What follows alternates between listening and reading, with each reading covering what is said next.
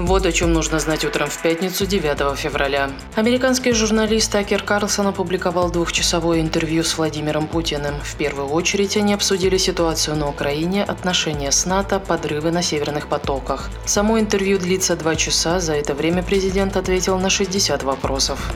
Владимир Путин в интервью Такеру Карлсону заявил, что хочет добиться решения ситуации на Украине путем переговоров. Россия и Украина рано или поздно договорятся, отметил президент. Владимир Путин подчеркнул, что американские власти допустили ошибку, убедив Зеленского отказаться от переговоров и призвал Вашингтон найти решение.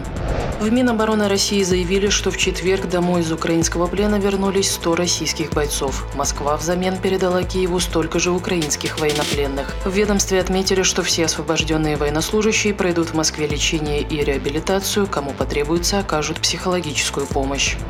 Владимир Зеленский на фоне нехватки людей на фронте потребовал от нового главкома ВСУ Александра Сырского иного подхода к мобилизации и ротации военных, чем был прежде. По словам Зеленского, нужно задействовать почти 1 миллион человек, не воевавших на фронте.